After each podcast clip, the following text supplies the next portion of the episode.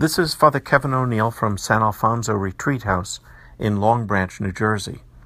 Today is the solemnity of the birth of St. John the Baptist.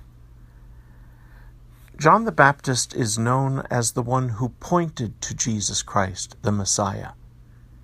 We hear this today in the reading from the Acts of the Apostles, where John says that he is not the Savior of Israel who is awaited, but that there is one coming after him.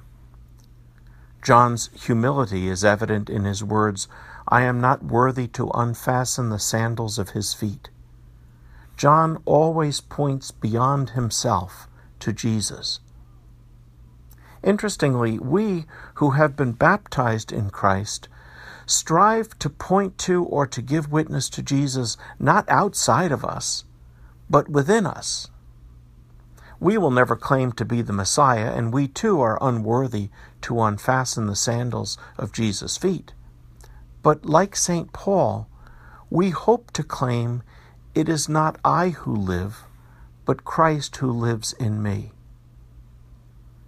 At our baptism, we were given a white garment and told to put on Christ, to live up to our dignity as people made in the image and likeness of God.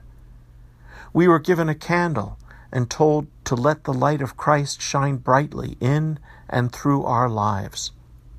So we ought to point to Christ not as someone out there, but as someone who has taken possession of our minds and of our hearts so that we can say again with St. Paul, It is not I who live, but Christ who lives in me. Today, the Church pauses to honor St. John the Baptist, the great prophet of the Messiah.